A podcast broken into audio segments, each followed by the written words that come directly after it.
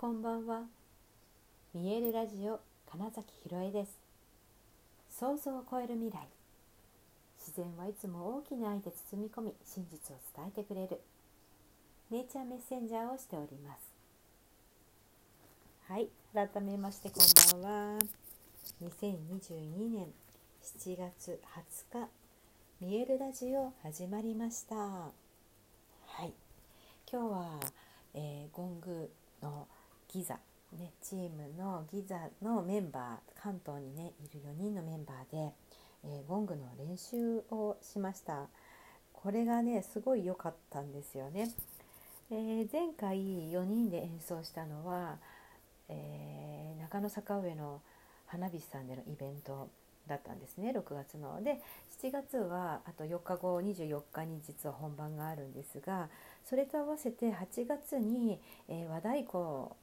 の悟空さんと代官山でイベント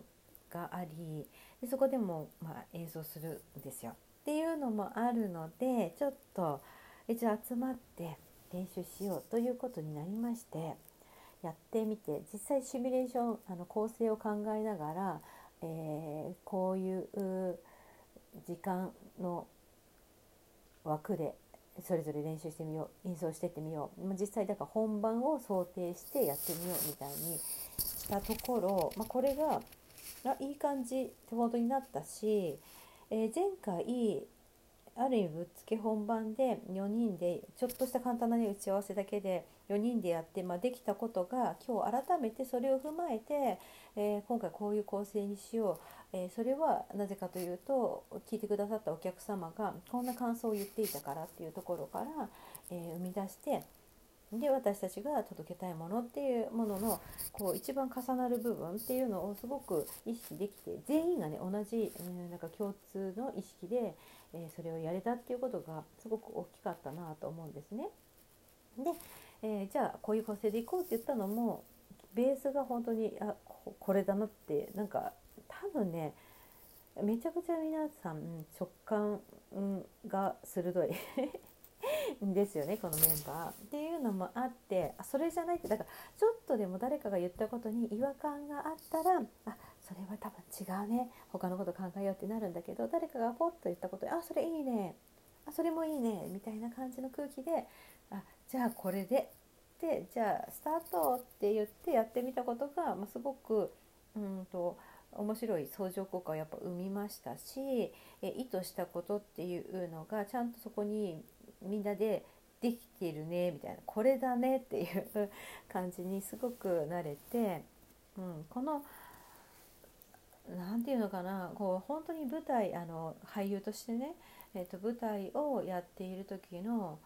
えー、稽古の時間っていうのめちゃくちゃ、まあ、私大事だと思うしもちろん好きだしっていうところがあったのがあこの感覚だって思えたんですよね。そうあの失敗全然していいんだよっていう中だからこそいろんなアイディアだったりチャレンジすることがやっぱできるっていうこの感じすごく大事だなっていうのを今日ゴングのねうん練習をすることによってやっぱこれこれっていうのがあったのとあとねその後、えー、聞いてくださった方もいるかもしれないんですけれども今日の夕方に夕方っていうかもうちょっと夜かあの6時ぐらいから7時ぐらいにかけての1時間実はこの「見えるラジオ」で初めてライブ配信っていうもので、えー、こう放送してみたんですよ。でそこに実はゲストで来てくださっていたのが振付師のオンディオンディこと、まあ、恩田和則くんなんですけれども彼がそれこそ私がえー、大学に入って最初に関わった演劇研究会っていうところの後輩にあたるわけなんですね。で、まあ、もちろんだから私が東京レンジにいたとかいうことも、まあ、知っている後輩でそうだ何年ぐらい前だろう。なあの大きな同窓会があった時に挨拶をしてくれたんですよ彼が。であの僕自身がだからえー、演劇から始まってミュージカルに行って結局今振付師としてやってますと。ひろえさんも同じように俳優でありながら振り付けもやっているっていうこと。そしてえー、と他のことできることで別のお仕事もしているっていうところが僕が目指しているところをもうすでにやっている人だなって感じたので是非つながってくださいみたいに、うん、そうそうやって声をかけてくださったんですね。でそこから、えー、えっと、オンリーの3年前のそうだね3年前の3年ごとにね彼はあのバースデーショーっていうのをやってるんですけれども自分でプロデュースして自分の誕生日の日に、え、感謝を込めてそこに集まってくれた人そしてこれまでつながってくれているたくさんの方々にお礼をしたいという意味のミュージカルショーをやってたんです。でその3年前のイベントの時にぜひ司会をお願いしたいって言ってくれてより距離がこう縮まってみたいなところでねその前も彼が関わっているそのビジネス交流会というかそういうところに、えーと、ゲストだったり逆に代理で出席してもらえますかとかそういう、えー、頼まれ事でも私にとってもそれはすごく価値のある機会、うん、っていうものを、えー、渡してくださっていたんですよね。でそんなのもあってで最近、うん、今日のそのライブ配信でもお話ししましたけれども、えー、プラネタリウムとミュージカルみたいなことの構想を練っている時にちょっと私に相談させてくださいということとあと、えー、今年やったバースデーショーのその本番に向けての記者会見みたいなのをオンラインでやったんです。でその時にまた「是非司会お願いします」って言って、えー、こうインタビュアーみたいなこともしてそこでも対談したんですけど、はい、っていうことの、まあ、流れもありそこからえー、音楽が僕ぜひともブレスト相手にこうちょっと昼下がってくれませんかって言った時に私も本当あそれすごくいいな。自分自身がこうやって、えー、一人でアウトプットする時間っていうのもいいんだけど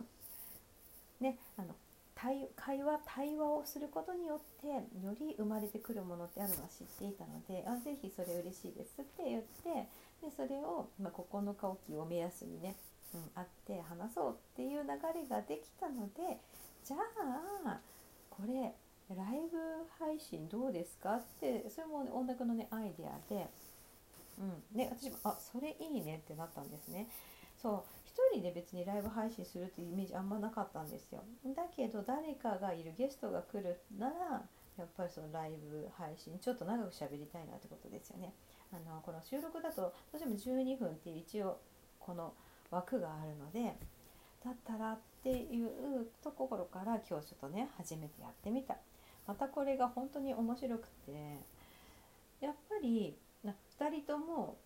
パフォーマーなんだなっていう本番ってなった瞬間にやっぱちょっとねあのおもてなしテンションに変わるんですよね。これがお互いそれが分かってめちゃくちゃ面白くって、うん、本当に素でうんと喋ってる時とちょっとやっぱあのギアの入れ方が変わるんだなっていうのを。お互いに見てとってそれもすごくいい体験だったなって思うしそのそのねギアの投げ方がお互いにずれていたら要はあの空気波長が合わないのでリズムが合わなくなっちゃうので多分、うん、おいおいって思いながらどうやって修正するみたいな時間が必要なんですけどやっぱこれまでの何度かのこうやり取り掛け合いっていうことを体験しているのでそれねそこねみたいなそのさっきのゴングの練習と全く同じです。だかはいそれねっていうこうあうの呼吸というか、うん、っていうのがちゃんと感じ取れてて、えー、役割の交代みたいなものが自然に私がだから私のラジオだから一応ゲストをオンディーとは言ってるけれども逆にオンディの方から問いかけがあったりっていうことのそのやり取りっていうのをなんとなく自然と、うん、特に別に合図とか本出してないしもちろん台本なんて全然ないんですけれどもこういい感じにある程度までいったらじゃあまとめて別の話題とかとりあえずその半分の30分ところで1回こう締めてもう1回始まるとかなんかそういうのも本当にね自然にできたっていうのが私にとって面白い体験で、うん、こう初めてのことって本当に1回きりしかないじゃないですか。でその初めてをなんかね共有できた人がいるっていうのがすごく価値あるなって思うしやっぱりそのある意味共犯者的な、うん、人ってすごく仲間とかとクリエイティブしていく時にはすごく重要なんですね。同じその体験をしているってことがね、うん、だからやっぱり恩田君が今からやっていくことに関しておそらく多分私が何か、えー、力を渡せること貢献できることってあるしきっと、えー、私が何かやることにおいてオンディに助けてもらえることってあるんじゃないかなっていうのを今日そのライブ配信をやったことでねすごく、うん、見えてきたなっていうのが面白かった。でそれがだから朝から次のねそのラジオ。そして実はね夜のね施術に行った先でもそういうねすごい面白いシンクロが起きたんですよ。まさに恩田君が言ってたねそのピンチがチャンスでチャンスもピンチだっていうその表裏一体だっていう話をしてたんですけども施術に行った先の人も全く同じ言葉を言った時にうわ面白いって思ったりしたっていうね。もう今日はそのそうですよねそれだよねっていうところで、うん、言葉論理的じゃないでも感覚だけじゃないっていうなんかそこの共通項を持てる人たちと出会ってった一日だったなっていうのが私にとって、うん、すごく興味深かったです。はいということで本日もご視聴くださりありがとうございました。2022年7月か。見えるラジオ金崎ひろえでした。おやすみなさい。